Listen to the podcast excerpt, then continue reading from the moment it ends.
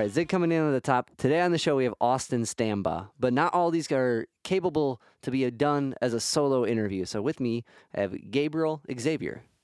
Hello. And uh, Austin's a mutual friend. And I, I don't really know how we should do this intro because we both have kind of like different different introductions to him. Like I met him working at Guitar Center. Yeah. Well, what's funny about it is you told me about um, this guy who loved the Clash and like plays country and he used to be in this rock band. And then I was at a party with our friend Henry and um, I met this guy who worked at Guitar Center and he said he loved the Clash. And I was like, holy shit, you're that guy Dave was talking about. He's like, yeah, yeah, I love Dave. like, and so we just started talking and immediately hit it off. I love I love when stuff like that comes full circle. Like when Cody and Jay met you and Henry Yeah. in your apartment or on, on Friday, like um off of uh, yeah on Friday. But like uh, when when these two worlds cra- clash and like there are two friend groups and no you don't pun know how intended. pun intended, hundred percent pun intended.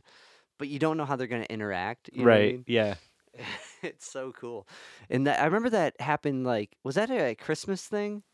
No, it was Okay. uh, Andrew Yadon from Sleepyheads. Oh. Okay, okay. I don't. I, I think maybe it might. It had to be after that because I remember giving Austin the sweater and with a clash pin, and he's he told me he met you. He's like, I met your friend Gabe, and I wore that clash pin, like, which Yeah. is a very Austin like thing to point out. Right. Um, but all that being said, i- Austin's like this magical human, and he finds inspiration out of anything. And you can be talking with him, and he can point out two words that don't mean anything, but when he says them, there's suddenly they're they're highlighted, and and the with inspiration and like beauty, whereas before they were just two words on a page. And um, Gabe, you have a film coming out eventually Yeah. not not not on the cusp of anything right now. Like once you you you, you pitch it to some uh, festivals, but Austin is the the star lead of the film. So what uh what about Austin kind of brought out this character for you? I think it was that kind of magic. Um, and also, uh, it it takes place over the pandemic, and I was, you know, really inside myself and bored as fuck, and um, I kept listening to Austin's music, and it kind of and thinking about him as a person, and that would kind of pull me out of that mundanity, and I was like already working on the script about a family during a pandemic, and they were kind of going through the same things, and I was like, oh, the Austin needs to be the character to pull them out of it. So I really wrote the part for him. And I felt kind of weird about it like if if he were to find out about that, like if he would be think it was strange that you know I wrote a character for him and like you know everything is so Austin in the script and uh he asked me he was like hey Gabe is uh was this written for me and I was like yeah and he was like oh okay cool That's how he would handle that though. Like that's the most Austin. someone else would be really freaked out by that like Right. you know oh you know me too well or you know Are you making fun of me? right right these bits. Um, the film's called Springfish, and um, this is the first installment, quote unquote, right, of the potentially potentially. All right, that's good. It's good to keep it lingering. right. keep it a Um, mystery for now keep it a mystery. I like to keep what's coming next a secret Bum bum bum. See, if I was allowed to play with my sound effects, you know how cool that'd be. Um, but uh, what we're doing November 13th at the Winchester, we have a film to sell a film. We have a show to celebrate the completion of Springfish, and it features all the music that's in the film or the bands that are on the bill. It's gonna be Austin Stamba, um, Lowercase Roses, and Sea Level, and um, it's coming right after the first like uh, showing of the film for the crew, which isn't a premiere; it's just a showing of the film. And uh, this show got looped into a chain of other shows for a week long benefit for um, my friend Amy Baker, who's a teacher I work with. Um, she had some pregnancy complications and she had to induce labor early, and her kid's in the NICU right now. So Um, and this is for any of my friends who are listening or reoccurring, or maybe you know Austin or Gabe, and we're part of the Dog for Diego fundraiser. This is Diego's teacher. So this is a, a lady who goes over and beyond for all her students, even while pregnant, even while everything else is melting and there's COVID, and now the classroom structure is beyond um, easy. Um, she's always gone over and beyond to make sure all her students got what they need and has reached out to every other teacher that would work with them and made sure they knew exactly how this kid um, ticks, thinks, and where they need to go. Um, so, what we're doing is a week long concert series, in person and streamed, called Knitting for the NICU, an Amy Baker benefit. And uh, right now, there's 21 bands and like seven live artists. So there's more, and uh, there's going to be an announcement here with all the all the acts on what days they're coming out. And like it, it started off as just 19, so now it's like over 20, and um, it's happening at four different venues. Monday night at the Winchester, Tuesday at the Beachland Ballroom, Wednesday at the Coda, Thursday at the Beachland Tavern, Friday at the B side, and taking it back to this show, November 13th at the Winchester. Um, so, Gabe, I'm more than honored that you would let this be part of such crazy of a fundraiser I'm putting together Of course. and and backing all my crazy ideas. And um, so that's the that's the angle of the show. So if there's anything, if you can't make it to to the Winchester because you're lame, um, you can check it out on any of the other days and check out another cool show. But uh, the Winchester's gonna be the one to be at. And when you hear our conversation with Austin and hear how inspiring of a person he is, you're gonna want to be around him as well. So All the time. all the time, Nonstop. I'm following him around right now. right now. I think he's going on tour too uh, uh, this this coming weekend. So if Is he? anyone's in Asheville, I think it's November 6th. Okay. Go to Austin's Instagram. Right, right. He's been posting. He's got these really cool collage flyers he makes. Um, as far as a recommendation before before listening to Austin talk, I can't I can't help but recommend his uh his spoken word album, which you recommend to me. Yeah, yeah.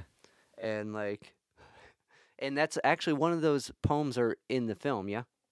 Yeah, there's one of the poems in the film, and then um, two of his songs from uh, Where She Will Go, which is probably my favorite of his recordings.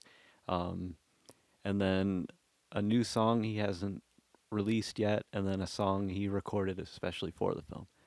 And he did it on the spot. He did it on the spot. Yeah, in the script it said uh, Austin writes a song at a table, and um, yeah, he just did it, and it's it's the best part of the film.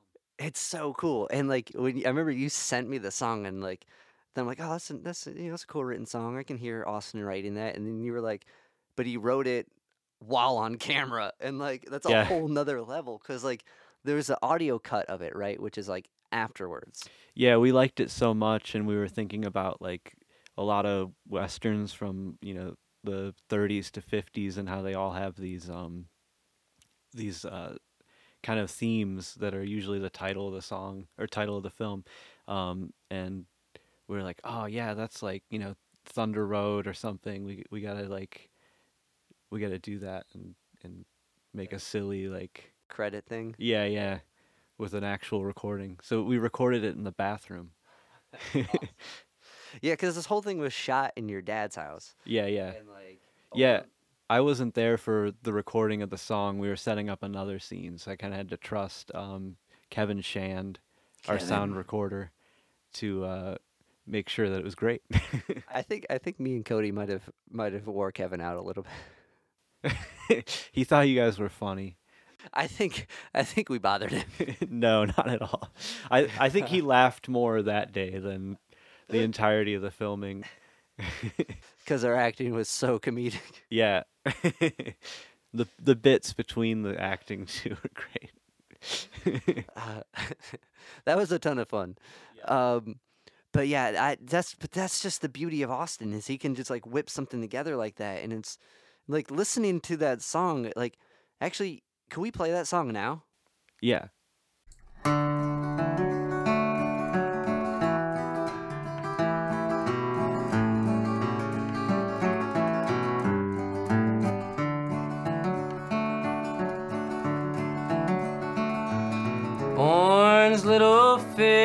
With your skin so gold, swimming around your tiny little bowl, chirping your bubbles on the surface so high, and diving back down to the rocky side.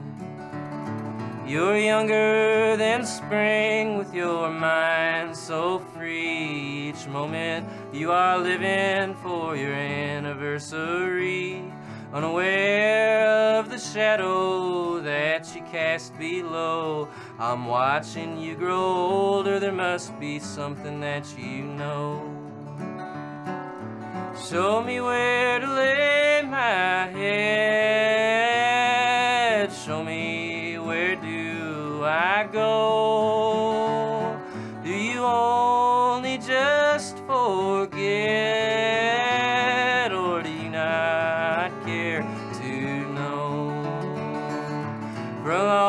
Long time I've been swimming just like you. My world is confined to one little point of view. Do I really have to swim so far to ever truly know? Am I better off where I am? Am I better staying home? Spring fish live all winter neath the ice and frozen snow, and warm weather brings them many places near to go. Is the distance I have traveled equal to the distance lost? What's the price of my wandering, and is it worth the cost? Show me where to lay my head,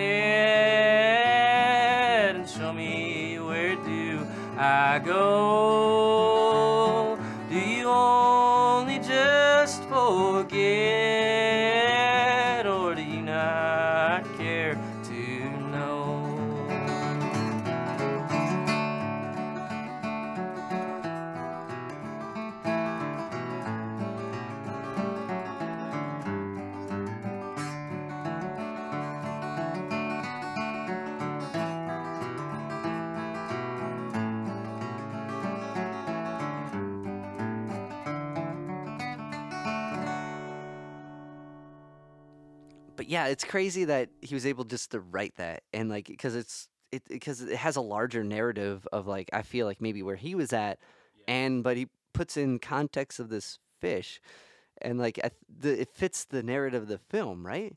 Yeah, there's there's a lot of layers Ties to it, it that are like, like that blew my mind. There's also little dialogue bits he improvised too, um, which kind of gives some stuff away. But yeah, he, it was apparent that he was thinking about the themes of the film, even when he was acting and kind of like pulling stuff out of midair and just kind of inserting it. That's awesome. Yeah. Well, with that, um, if you guys can like, rate, review, subscribe to the podcast and all the podcast platforms, it helps me keep talking to cool guests like Austin and sharing those inspirations with you. Um, and if you can make uh, any effort, even if it's just sharing the live streams that happen during the knitting for the NICU benefit, um, it's going to go a long way. Um, I forgot to before I forgot uh, also what we're doing is we're collecting knitted goods. So we're collecting knitted, uh, knitted and um, crocheted, um, mostly crocheted because Amy Amy made a crochet pattern for these things called hope hearts. And what a hope heart is, there's two of them, and they're for parents at the NICU. One stays with the baby, and one goes with the parent. So especially during times like now where COVID, and you can't always be in the hospital, you can always have a piece of uh, your loved one with you, and they can always have one with you them. Um, so this benefit 90% of it's going to help Amy and her cause or her cost and like 10% is going to make Hope Hearts to leave at the NICUs around Cleveland. We're also collecting um, uh, crocheted and knitted hats and bootsies and blankets for babies in the NICU. Um, so if you guys know anyone who knits, or if you can just even share some of the this podcast or or some of the streams that happen, and they'll be happening from all the artists, and everything is linked below. Austin's info is linked below. Um, it's going to go a long way, and we're going to help a family out, so that'd be great. And with uh, further ado, Austin. Stand by. What are you What are you doing? What's the work? Um, what am I doing? Yeah. Um, I, I have to work at Ernest Tubb Record Shop. That's pretty cool. Yeah, I gotta work at eight. I will. So I I have to work until eight, and then I have to buzz over to Betty's Bar on the west side and uh, play in a little show at this dive bar, this kind of local staple place, and it'll be cool. All right, that's cool. Was it? Uh, it's interesting. I kind of. I think that's a good place to start. Is like we met when you started working at Guitar Center with, uh, Yeah. and like, uh, I, I find it interesting that that that's like a record store sounds like a cooler version of it. like, is it? Um, yeah, it is. It is. It is. Honestly, it's like a retail thing, but it's also, um, you know, there's no like sales. You don't have to make sales or anything. And uh, where where I work too, almost feels like I'm. It's like a community help. I just feel like I'm there. Like I, I just. It feels like good good work. You know, it's a historic place, and I feel happy to even be in there. You know.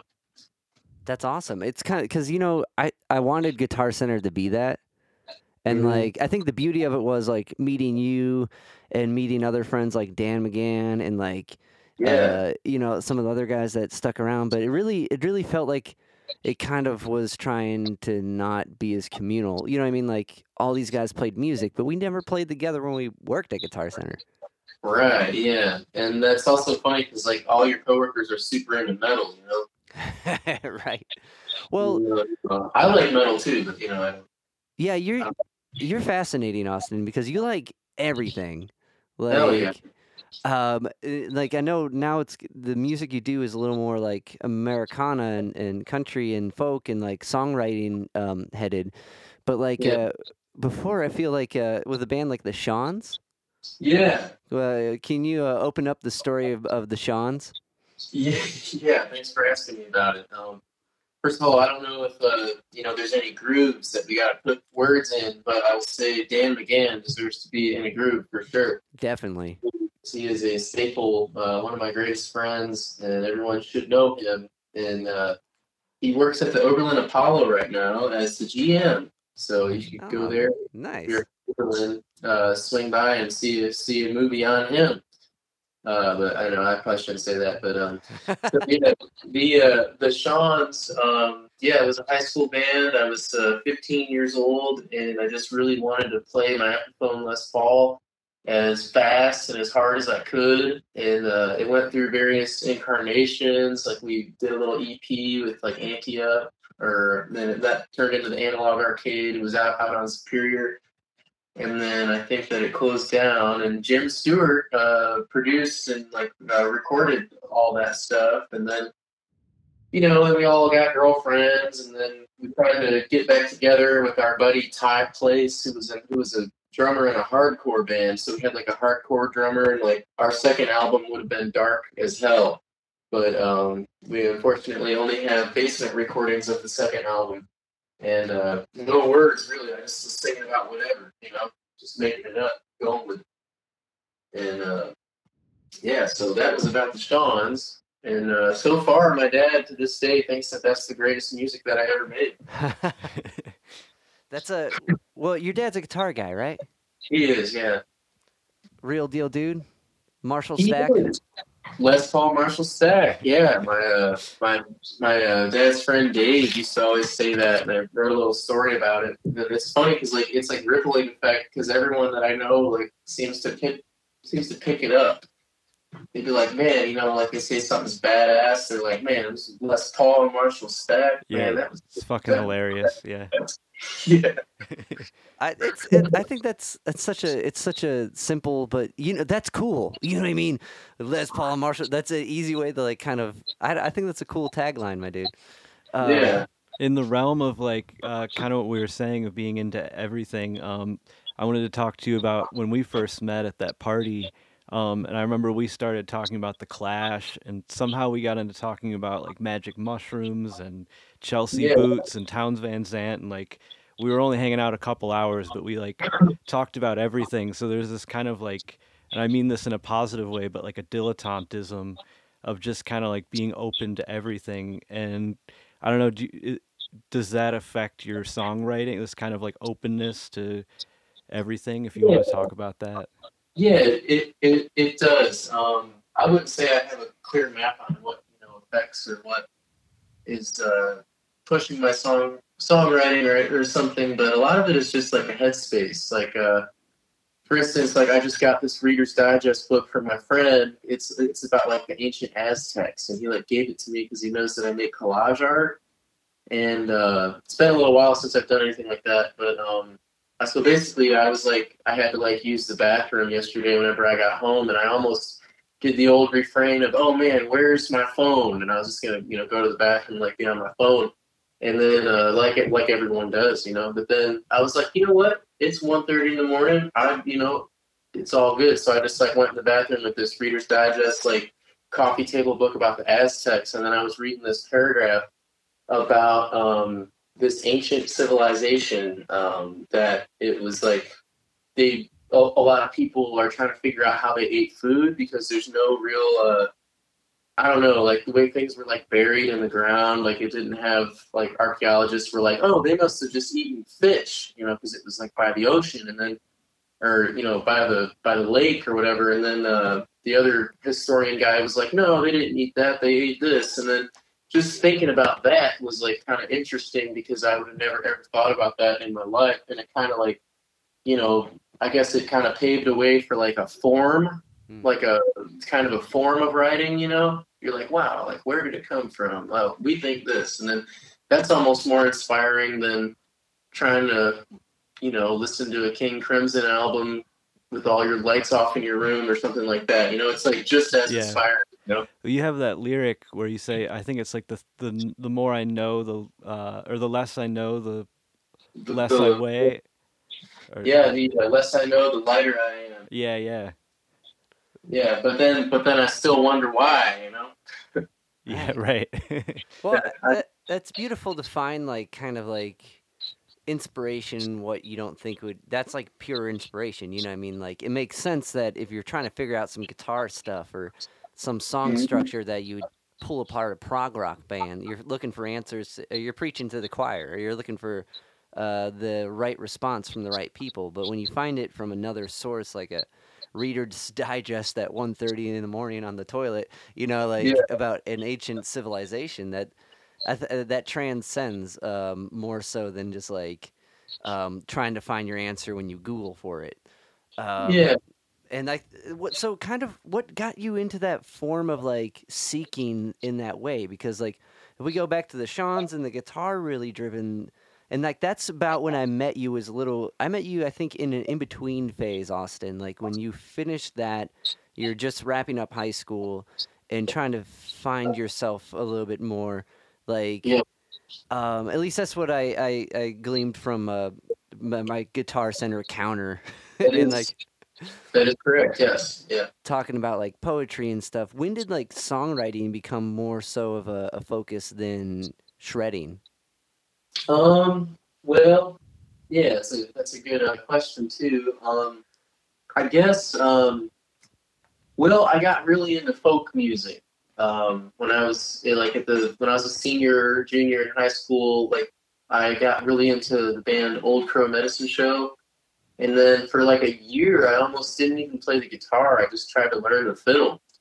Mm. And then this would just carry around a fiddle with me everywhere. I didn't really even bring my guitar. I mean, I, I still play guitar, but um, I guess I just started, you know, learning other instruments. And uh, then, um, yeah, I guess uh, the thing that has always really uh, set me uh, in like a weird, I don't know, I think, I think words are very romantic to me. And uh, the fact that I don't possess, you know, the words that can set my my soul free necessarily, but I like to sing. I like to sing, and uh, singing is definitely probably my favorite thing to do. I would say, and uh, I don't know. I guess uh, how that all panned out and what I ended up doing though was I was really lucky because I grew up in a Baptist church family and I grew up hearing all these old hymns, and it was just a bunch of people singing together these old iconic hymns, like the old rugged cross, and like all the people around you, like they weren't singers. They weren't like singing, you know, well or on key, but they were like singing like they really meant it, and it like and it just fills you with this feeling, you know. And uh, so uh, yeah, I guess I can also I can always trace it back to I think someone asked me what my favorite song was yesterday. Um, when I was 15, I got Bob Dylan's "Blonde on Blonde." My dad got it at like a garage sale, and we had this record player, and I was like starting to get into collecting records, so he just bought like a big stack of records home that he got like for free or for whatever, you know. And uh, "Blonde on Blonde" was in there, and um, I just remember hearing "Sad Eyed Lady of the Lowlands" for the first time and uh, being in love with this girl in high school, and uh, just like filled me with this like feeling that just makes me want to cry, you know. And so throughout various stages of my life, I've been I I've had mentors like my old like I went to college. I like went to community college and worked jobs, and that was when that was when you met me, Dave. Was when I was going to community college and working a job, and um, I uh, my old poetry professor Bruce Weigl really Mm. blew my mind on what writing is and what it's for and stuff like that. But he also, you know, left it free for one's character to, you know, kind of fit into. And uh, I just got turned on to a lot of great stuff. But then I asked Bruce one time because Bruce always told me to ask all the novice questions to all your heroes, and I've like asked, like like I've asked James McMurtry, like how do you how do you be a great songwriter, you know? And uh, but I asked the same question to Bruce one time. I was like, Bruce, how do you write great poetry? And then he looked at me, and then he like motioned with his finger in like a circle, like his, his like arm was like extended, and his finger was pointed, and he like he like moved his whole arm in a circle, and he said, and he said, the ragman draws circles up and down the block, and like I I knew what that was from. That was uh, stuck inside a mobile with the Memphis Blues again. But like he didn't know that I knew that, and he Mm. said that, and then so it's funny. Like Blonde on Blonde has like kind of followed me like throughout my uh, growth and development into just a person. I'm just you know trying to be a good person and work and stuff like that, and uh, got a lot of plans, but I ain't really worried about them. You know, it's just like it's gonna happen when it happens. I guess you know. 20 years from now, I have a cool family, a good wife, and some good kids, and help everybody out I know. And that's pretty much what I want to do with my life, you know? That's beautiful. Um, it is really fascinating that Blonde and Blonde keeps like kind of uh, peering out and like this like kind of thing of like something that inspired you. And Dylan, Mhm. Dylan's deep. You know, I mean, Dylan like one of his records can be your life. You know, and it's Yeah. interesting that Blonde on Blonde's kind of been that for you. Um, so when you ask that songwriter how he writes, what did he give you like a? I'm kind of curious just to dive into that for a second. Did he say something as profound? Yeah, well, it was funny. I asked James McMurtry. He's like a Texas songwriter and like has toured with Townes Van Zandt and like he's like has a lot of accolades and listen to his stuff and stuff. But I uh, I used to work at the Music Box and uh, I guess uh, another thing on like the journey into what it is I'm trying to do is one one time my aunt told me uh, you should always work where you want to hang out. So Mm. then Yeah. that kind of led me to working at Guitar Center, and then that. But I also worked a bunch of other jobs. Worked at a factory for a little bit of the duct tape factory in Avon.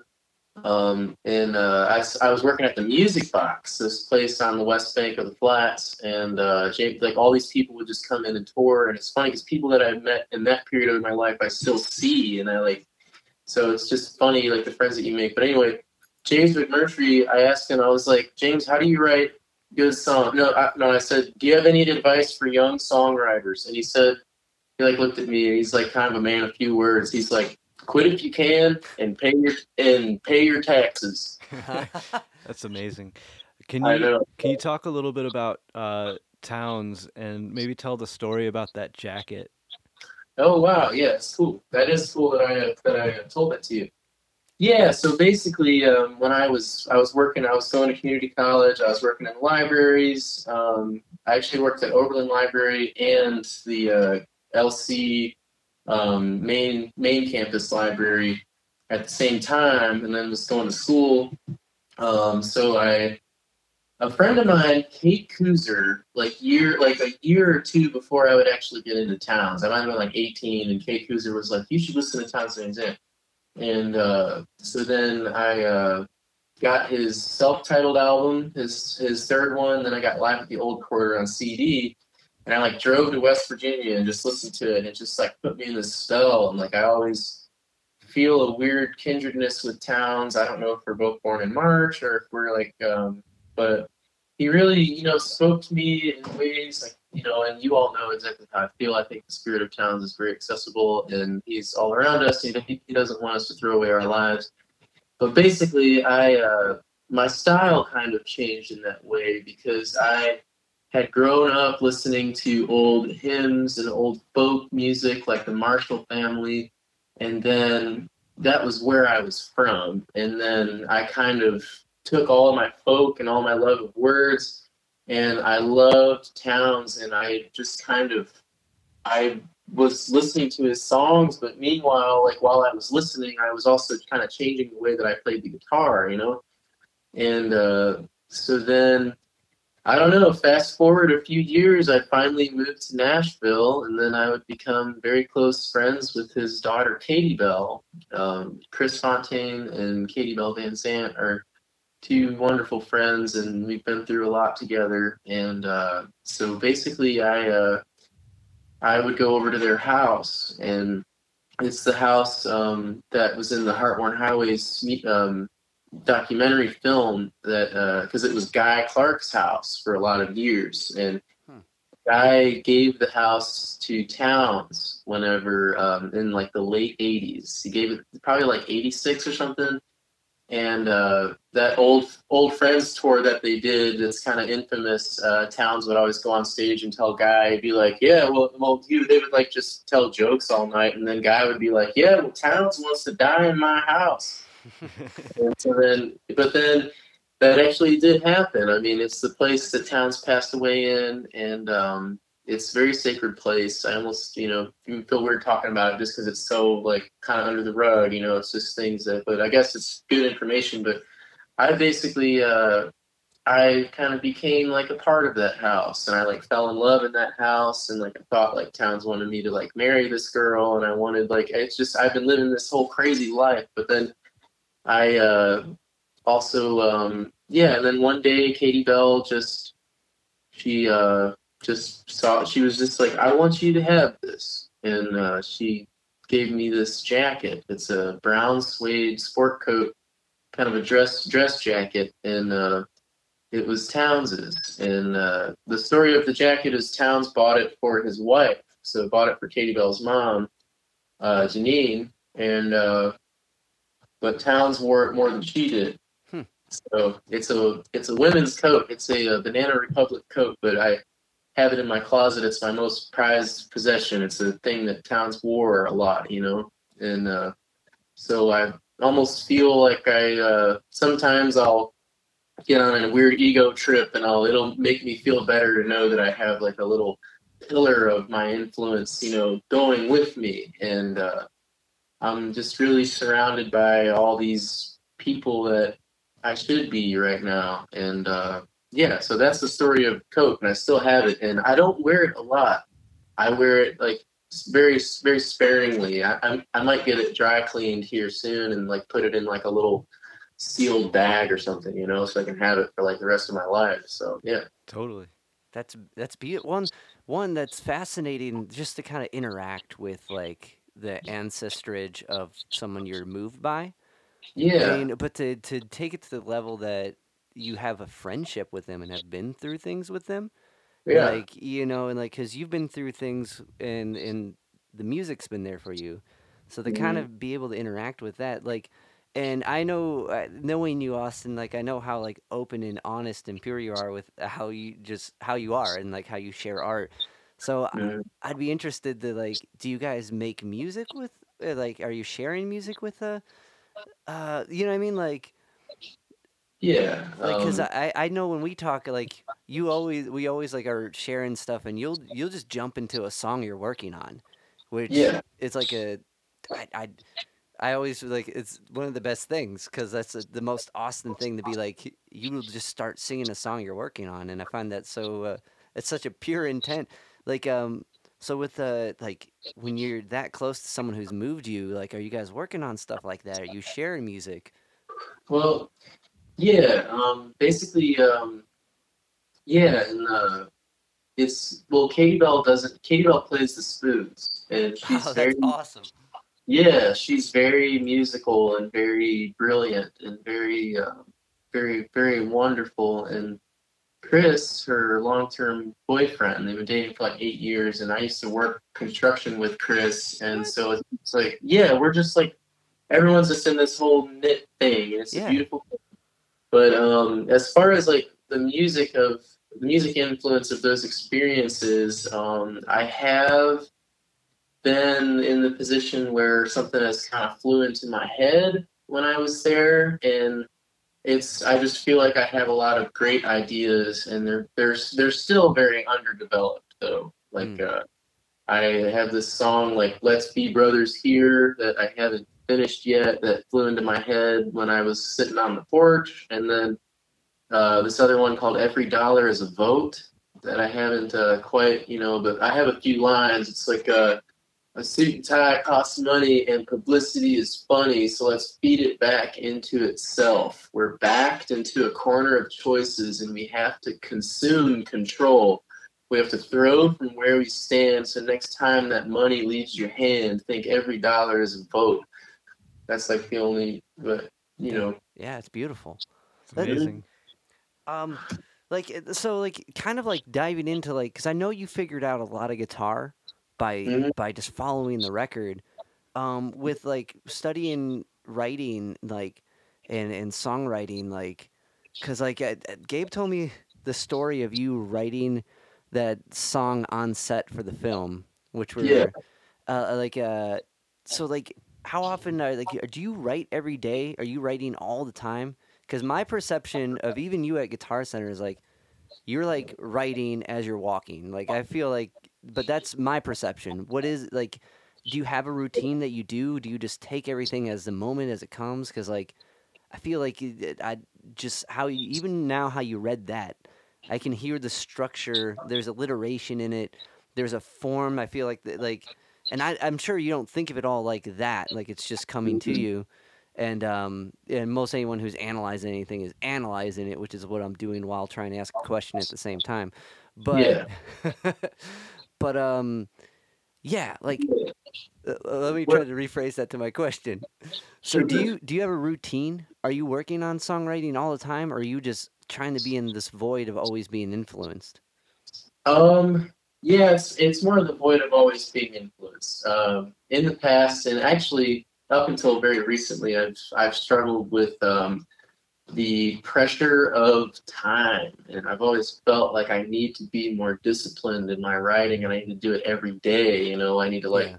sit down and do that, but then it really does like take a damage on like on like my soul or like I have like notebooks from those years ago and even notebooks now like one of my guitar case just filled with things but I don't really feel like I'll ever use them. I feel like I just wrote a bunch of skin or something, you know. And uh, but you know that's also cool because I can give that notebook to somebody, maybe they'll they'll do a co-write or something. I haven't done a lot of co-writes, but a few. Um, but um, yeah, I don't. I try not to worry about it so much. I don't think it's my job. I think that my job is just to live and to have a clear conscience. Hmm. And uh, so then I don't really worry about it anymore. I feel like a lot of it is just me being in my mid twenties now. That um, you know, it's just uh, I'll I'll have a song, and then whenever it comes time to record, that is when the lyrics are done. You know, that's when I'll sit and think about the lyrics, and I'll be like, all right, let's edit these things, and I'll make it how I feel is right. You know. Right. And uh, so up until I really don't worry about it at all until it comes to that time, you know. And that that that time is only like two days, like or something like you know before I record, you know, or shoot two hours or whatever, you know. But um, yeah, so it's kind of like like the Christians worry about if they're saved or not. You know, I just you just come to a point where you just are like, you know what, I ain't worrying about this. Like I've done cried enough about it.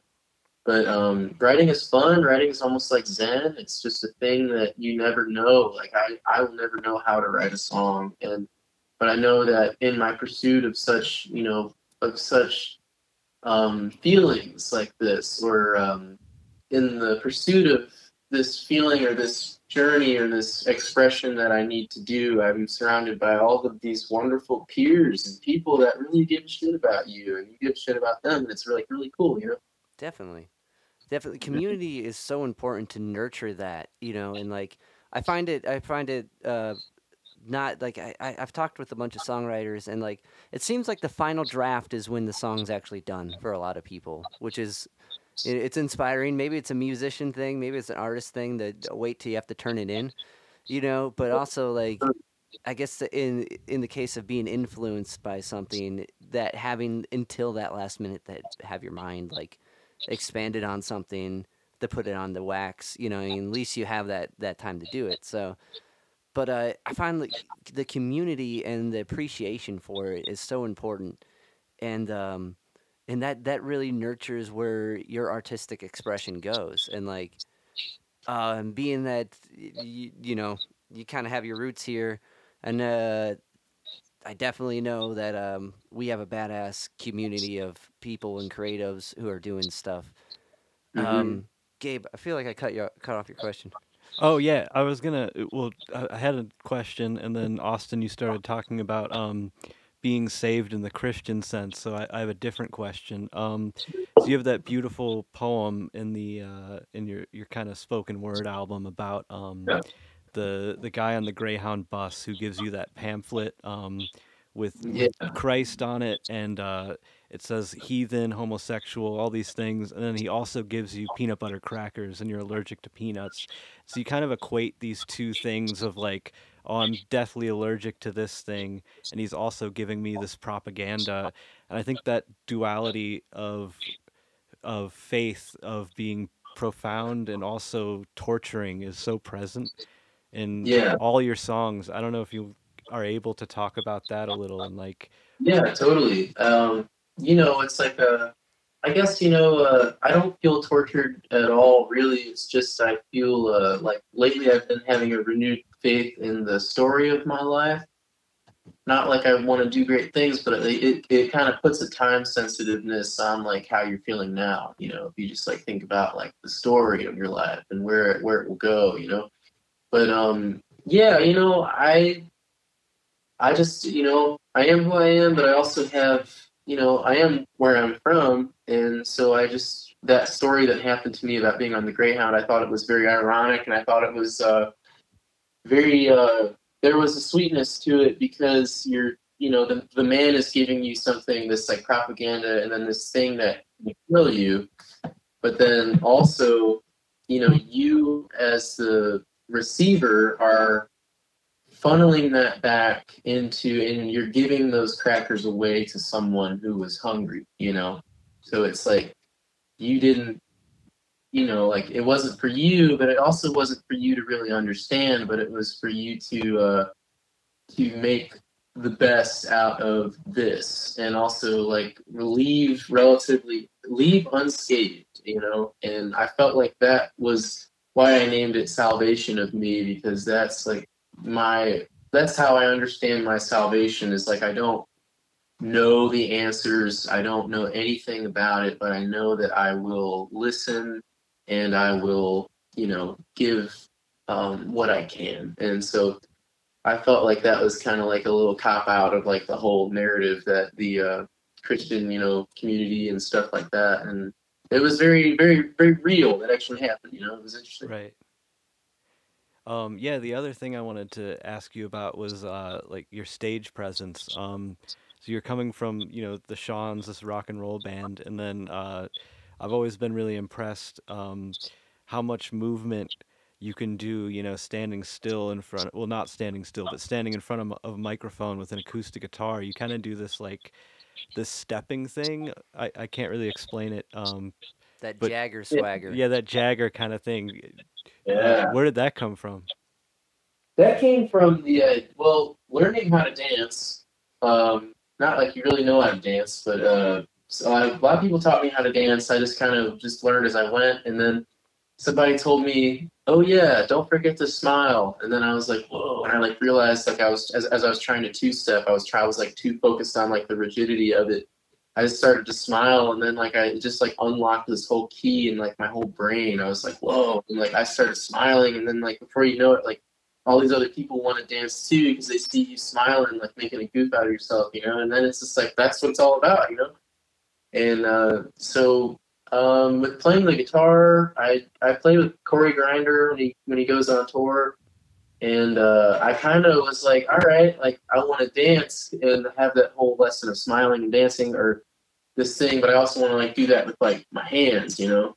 So like I want to not really think about where I'm going. I just want to like dance with my hands. So I guess uh, I don't know how I move. I just kind of I just like to kind of do this kind of shuffle thing, and it feels good. It feels like you're on a wheel, you know.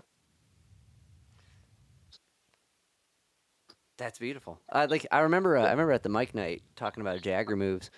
Um, you, you know, it's it's interesting because like uh, Wooten has a has a bit about jazz guys not smiling, kind of like ripping their lead and like taking their bars and then just kind of walking off and kind of being like mysterious because we kind of like, put that from Miles Davis or something, you know, Mhm. like um, but that openness and that like our brains when we see someone smiling, uh, there's like mirror neurons that are firing that want us to do it back, and we see that really profoundly with like uh, infants when you smile at a baby.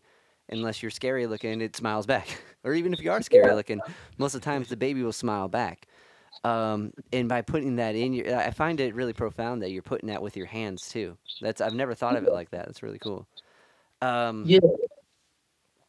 Yeah, it's pretty cool. I like to think of it that way. Like, uh, also, I don't know. I'm just like learning a lot about um, because down here it's like people only know me as like a songwriter. They don't really like know me as like a like an electric guitar player or something. But um, although like I, like I have played some gigs here in town on, on electric, and I've like tried to do like the whole sideman thing, but it's just not really like it, it, it doesn't satisfy me in a way. But I also like a lot of people have like talked to me. They're like, you know, we really like those stories that you do, and uh, so I don't know. I feel like it's just communicating with an audience, and uh, so you know, it's it's it's funny when you're being so serious, but then you're actually like not being serious at all. That you are, but you're just being like humor. You just have like a natural humor, you know, and it has to emit because people want to know like who you are. They don't really like. I mean, they, they want to know who you are. And they want to hear like some of your songs that are like catchy and like you know lyrics or mean something, but it's like like tonight I have to go play at Betty's Bar and Grill, which is this like super red pill bar, and uh, I'm just gonna go there and like it's gonna be a good time, man. I might do some like I might try my try try some new songs, like do like a Merle like like Travis picking a little bit and just kind of add a little edge to it. It'll seam in with like stories that I'll tell. I don't know. I'm just gonna go go have a good time, make sure I'm having a good time and everyone's having a good time. Gonna drink like one beer. It's it's gonna be really cool, man. was it that i mean like that's that's what people are there to do and it's you know reading in a room really hard and like uh delivering kind of like a monologue now when you do some of the uh the pieces that you've recorded like uh um do you back it up musically or are you like uh, or are you just kind of going at it reading these poems you know um does that uh, I, i'm phrasing that question wrong like uh when you're doing a set like you're doing tonight at a bar like Yeah. to do some of those monologues you have like i think one that's really pro uh, effective as far as communicating with an audience do you go about backing yourself with your guitar or do you just cut that and deliver it I go about backing the guitar for sure. Okay, Uh, okay. I I haven't memorized all the way that it was recorded or how I wrote it down. You know. right So I just kind of like just get into a little channel of of a guitar, you know, musing, or it's it's usually usually whenever I like talk, it's a it's a very circular pattern that I'll play. I'll play something that's just like repetitive and like doesn't really resolve, and just Mm. play it over and over again, and that'll allow me the space or the acuteness of mind, uh, or as uh, Nathaniel Hawthorne would say, the native sagacity um, to just kind of go in and like reimagine these stories and you know I'll add add add little bits to it or I'll you know jump one section or it's just yeah so it's it's very uh very much a musical thing yeah. Because like that record's beautiful. And Mhm. um, how you how the music's delivered on the record fits the narrative so well. And like i think del- especially in a bar like the music's what's being heard. So if you start talking over it i feel like people are gonna like our brains already adapt to the form of the music. And whatever you say on it i think is going to be louder than if you did it without it. Like um being the you, you you've been to a few of my mic nights you, you Yeah. know like if some once the poet the get the poet gets up and if the poet's unaccompanied like unless if it's the audience that isn't there to seek it it doesn't get as heard so that's why i was wondering if you uh, if you backed yourself with that and like to kind of dive into it when you wrote the music on that record did you have the Mhm. music kind of like already composed and then put the the poems and like the stories on top of it or did you do the opposite because Yeah. Yeah. I think the the music really matches the narrative on so many of those really like especially like the tonality even follows it. So like it I don't even know how you would go about recording something like that. So it's uh, the old question was it the lyrics or the or the the music first in this case but for actually recording it which one like what was the approach to that? Yeah, um, when I did that record, I uh, went to Asheville, North North Carolina, and I stayed at my buddy Mark McElhenney's house. Um, and he's a he's a great pal and plays bass in Jesse and the Jinx in town. And we're gonna me and my buddy Ivan are actually gonna go go uh, stay with him next weekend. But I just like went there for a week, and I was like, I'm gonna write a record from scratch. And then like the first two days of me being there was like me trying to write these new songs and they were almost stylized in that way. But then I was also like reading this book of short stories by Lucia Berlin called A Manual for Cleaning Women, and because Mark's like super into like literature and he writes short stories too, and then I kind of realized like, man, like I have all these stories that I've written that you know are kind of like that that I should probably do something with. So then I got the idea to do a short story record and uh, the the the words were all written out on the page, and I spent most of my time um, just compiling and like editing the stories, and then uh, like the last like two days, I just like went in and just like did it all live, and I just kind of just you know little bits and pieces that I love about the guitar, like the weird intervals. Like I don't know like the theory behind the intervals, but I love just like the color you can get in a lot of chords. And I just uh I just uh yeah, I just did the music to whatever would fit the story, and that's that was how that happened. It it, it, it was all live. It was really cool. That's amazing because it, it fits so well, and like Yeah. uh, that um, so kind of like it's. I I find it interesting that you're like that like when you put a limit on yourself, right? Like I'm gonna I'm gonna write this in this amount of time, and like it's the weird random sparks that change the track of the train. Like you know what I mean? Like you were going in there to write songs, and you came out writing this beautiful spoken word record.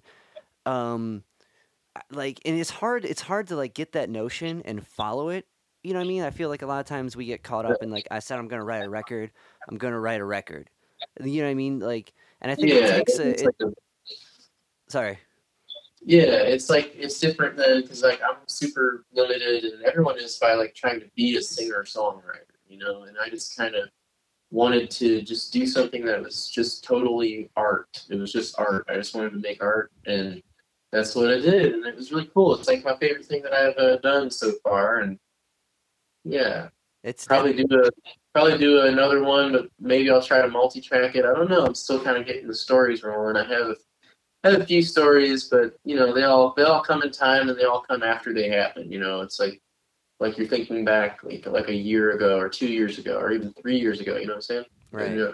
well it- it's beautiful because then it's bringing them back up um can i pitch a title can it be called still talking Still talking would be awesome. I like But, um, that. But where I was gonna go is like it's a, it's beautiful that you put in the sense of like art, right? Like, Mhm. um, in trying to break those limits, like, because we're kind of here pushing this uh this film that like you were part of, and like, so to kind of jump jump ship into like what was acting like for you? And I, Gabe, I'll let you uh, maybe lead more questions in like in in that room since you shot the film. But like, was it a big jump? Like, was it uncomfortable? Is it like performing? Like, Well, you know, I guess uh, the only, uh, you know, it, it's I I guess I don't really know how to act or anything. I just kind of try to make it my own in ways. And Gabe was really cool with like letting me do that. Like a lot of things that I did, like were just kind of little extra things to add a little natural feel to them, you know. Um, but um, yeah, I don't know. Whenever I was up there acting for that, I I was in a I was in a really good good place in my life, and uh, I was trying to like juggle a lot, and I was in this like in this long term relationship, and it was a, it was a beautiful time in my life, and uh, I think it was really easy. I mean, whether I whether or not I did a good or a bad job, I mean, it's up to whoever's watching. But I felt very good about it, and it was very exciting for me. So yeah. Yeah, you did great. Um, did you know? Did you find any like so much of acting is rhythm, um, and being a musician? Did did that kind of like was there a connection to you? Did you feel like it was musical at times? Yeah, I felt um I don't know, I felt like it was maybe maybe it was less less less musical and it was more just kind of free verse kind of it was like a free verse kind of dream, you know? It was just uh yeah, I mean thinking about it as musical, I would love to go back and to reimagine it and like get into the music of acting. Like that'd be really cool. And I love that. And it seems like, you know, it's all musical, but it's like has its own rhythm that's not really, you know, like a like a time signature, you know? Yeah, yeah, you're kind of bouncing off someone else. Yeah. The call and response. hmm be interesting to like what a time signature of a film is, or even kind of like look at films like that. The like, because it definitely it's it, it's interesting like with music theory or just like theory in general for any type of creative outlet we put like these like explanations for why we feel things you know what i mean Yeah.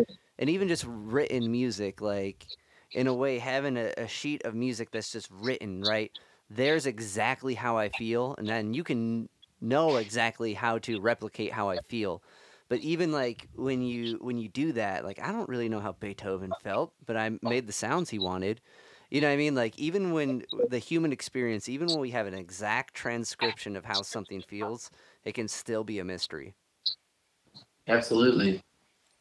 Yeah, it's it is tough and a lot of my things that I don't like to do is sing old songs. I don't like that, you know. So a lot of times I guess here in town I just said like if I go and play like a writer's round or something, I'm always trying to do new songs and they might be like unfinished still, you know, but um there is an art to that and it's like you have to like respect yourself in where you were and you have to uh you know like those same words that you were singing when you were 24 23 you know are very real and although you don't feel like they're real to you now like you you know you should practice getting into your old frame of mind and like really you know have a lot of that kind of almost like a self forgiveness or a self uh it just all makes it, it it makes the scope of how you think about yourself a more whole and a more round like spherical thing you know?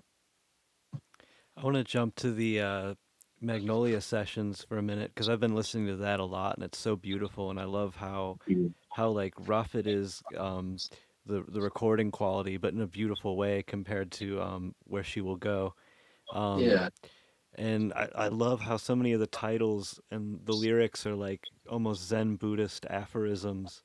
Um, yeah, can you talk about that a little? Like where where some of the inspiration came from, or if you were Yeah, I feel like uh, I feel like my live album and then the Magnolia session would have been all the content that I would have like super honed for like a studio album, you know, and it would have been like a really good studio album. Maybe I should like re-record those songs and just do a studio album of those songs, you know, because a lot of t- like since from now until then, from then until now, a lot of the words have kind of changed in what I would like to say, but yeah, the Magnolia session was a good opportunity. It was a thing that was a community that um, I just did the best I could, and I wrote. I just tried to put all new songs on it, and uh, I did, and it was it was really cool. It's it's a thing I really love, and um, a lot of the inspiration for a lot of those songs were um, yeah, it just came from just living. And uh, I, when I first moved to Nashville, I,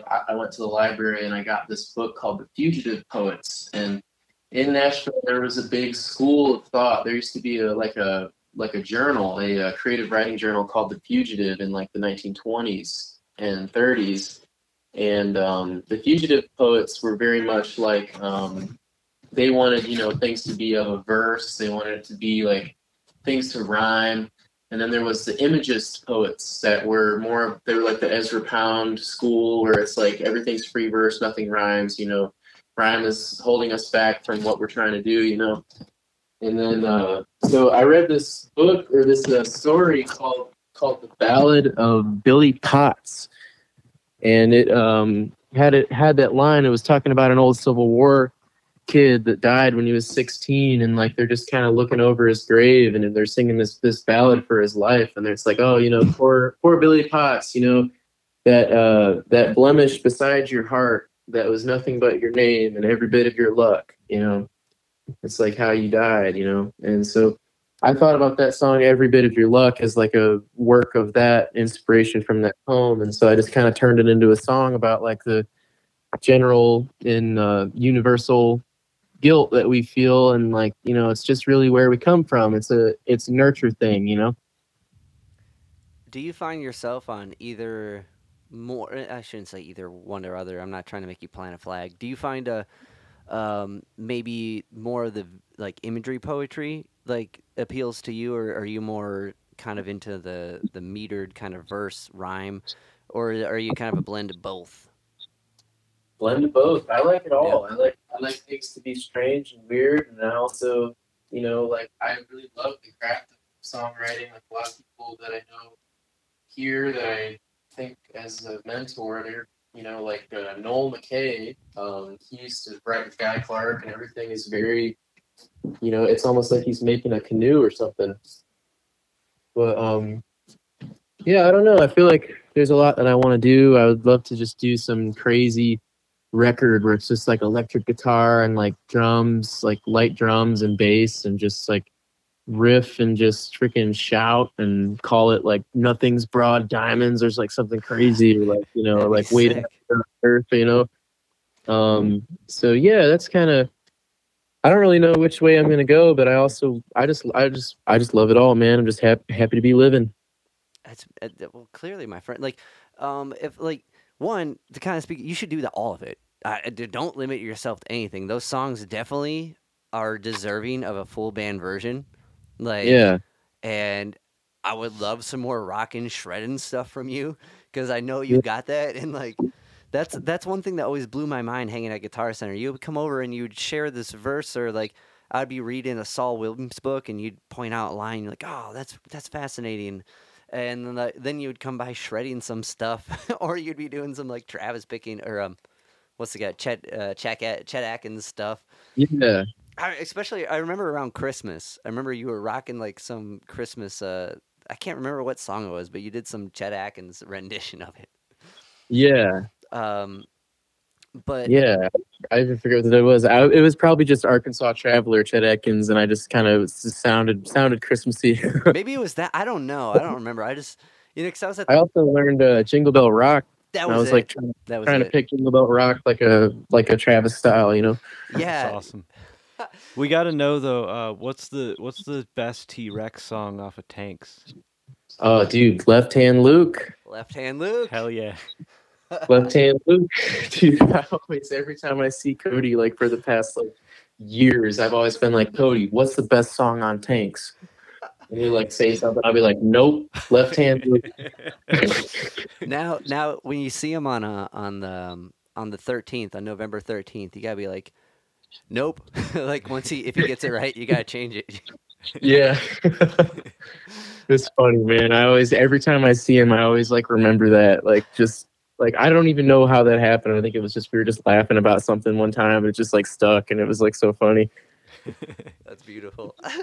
Yeah. Austin, I've always loved like no matter what, whenever we've crossed paths, you have this like enthusiasm for so much, so many beautiful things, and like just even like you to me, you'll point out two words that I would never have thought of fit together well, or even you'll find the profoundness, profound. Something you'll find the, the something so profound out of something I wouldn't have thought about, and then when you say it, now I'm starting to think about it, and like the enthusiasm being kind of like the, the 35 milligram uh, milligram uh, caffeinated spike for life you know and it's always hanging out and just being with you has always been like that and just finding all this profound beauty and things maybe i wouldn't have been um, i wouldn't have seen and uh, so man i appreciate you taking time to talk with us um, Yes. I had a great time. I, just, I I almost feel like I'm hanging out with you guys. Can't wait to see you again. I know it's gonna be great. Likewise. So much love, my friend. I miss you. I'm excited for the, the 13th. Um, and I'm even more excited to see your the, the film you're in, Springfish. Like, I, if out of all my friends, if any of them have been thrown into an acting bit, anyone who I think's gonna kill it would be you. So I'm I haven't Thank- seen it. Gabe's seen it a lot. Too many times. And Yeah. and Dave, you're in the film too. So I know, but you guys are kind of co-stars. oh yeah, I forgot. this is our co-star film, Austin. I love it, man. It's Yeah. freaking awesome. I like really, really can't wait. And uh, if I could leave on two words of wisdom that I've been thinking about, um, one of them is just like a funny thing. You know, Tebbs, uh, Stephen Tebbs Carney, the uh, steel player in, in town. Okay. He's like one of my like. I never had an older brother. He he never had a younger brother, kind of thing.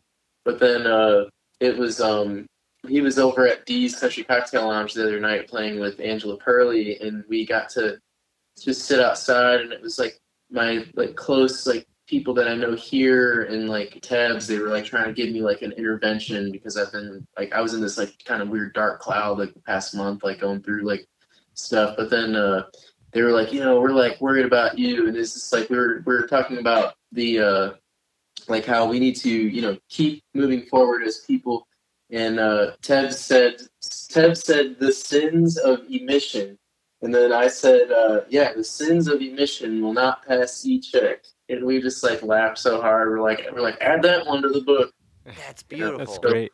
The sins of emission will not pass e check. But uh, I, I thought it was funny. But uh, that's just a stupid thing to say. But then also, uh, the other one is I've been really thinking about it is hope is the essence of all good men.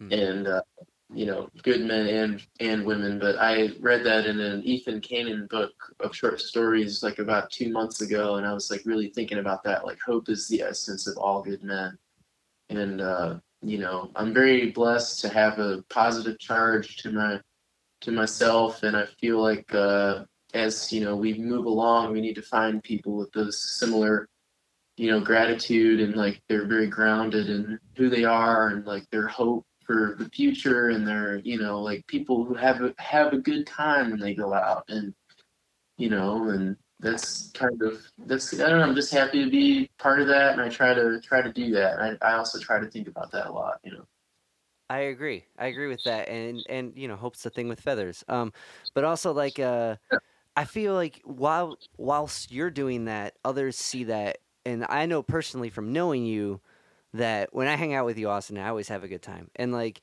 you're in, like I was saying, you bring this enthusiasm, which is like the that's the caffeine of life. You know, like to be excited about uh, uh, two words fitting together for no reason, and that beauty is definitely shared. So like. I'm one, I think not enough people find that for themselves and we're all looking for that. And Mhm. if you can see someone who who's also doing that, that kind of makes you self-reflect a little. And the Yeah. fact that you're doing that and not only doing that but and like as an outside source, I can say you're you're inspiring others. Um, it's hard for someone to really like say that for themselves, but I definitely think you're you're illuminating that light as well as trying to find it within yourself. Yes. Yeah, it'll it'll it'll probably take my whole life. It, it'll take all our whole lives, but the more we do it, the more the more we show that it can be done. Um, yeah, absolutely. Awesome. You know, we're gonna be all right, man. We're gonna we're gonna all be okay. we got and, uh, this. Yeah. hopefully I could, ho- hopefully today I could share a little bit of my joy and my my journey thus thus far and just I'm very grateful for everything and I'm just excited uh, about the future and I'm not excited about the musical releases of the future I'm just excited about the future man and like just I'm I feel very hopeful and you know it's I just try to have a clear conscience we all should you know and say we're sorry and you know just go on you know it's pretty cool so Well said, my friend. Well, Austin, I love you. I'm excited to Love see you on the on the on the 13th. Um, all right Gabe, yes, final thoughts? Love you, buddy. Can't wait to see you. Love you too. And, uh, Absolutely. Dave and Gabe, my soul brothers and my Clash friends, because you yeah. never lose your Clash friends. and Kami's here with us too in the room in a bigger tank. Oh, awesome. Kami, Yeah. I love Kami. Cool, guys. Well, all right. You guys have a beautiful time. I'm going to get uh, hosed off and go to work here. It's going to be fun. I'm going to go play at the bar later. So All right. Beautiful, my friend. All right, see you soon. Okay. See ya. love you. See you soon. Love Take ya. care now. Peace. All right. Winchester, yeah. Um, he's obsessed with T Rex, and for like the longest time, for the longest time, I do have a couple good ones. So, right. for the, which is really Wait. just an extension of the one good one. For the longest time, Wait, let me time cue it up. Let me cue it up. Here's the first good one. that was stupid. um, for the longest time, whenever I saw him, he would ask me. There's a T Rex record called Tanx, which is like one or two records after Electric Warrior, which is Yeah. like the main record that anyone cares about from T Rex. But um, there's an album called Tanx, and he would every time I would see him, he would ask me what the best song on Tanx was, which was a reference to a conversation that me and him had years ago where we talked about this, and like I would every time I saw him, I would forget what song he wanted me to say, and, and I would be like, uh, uh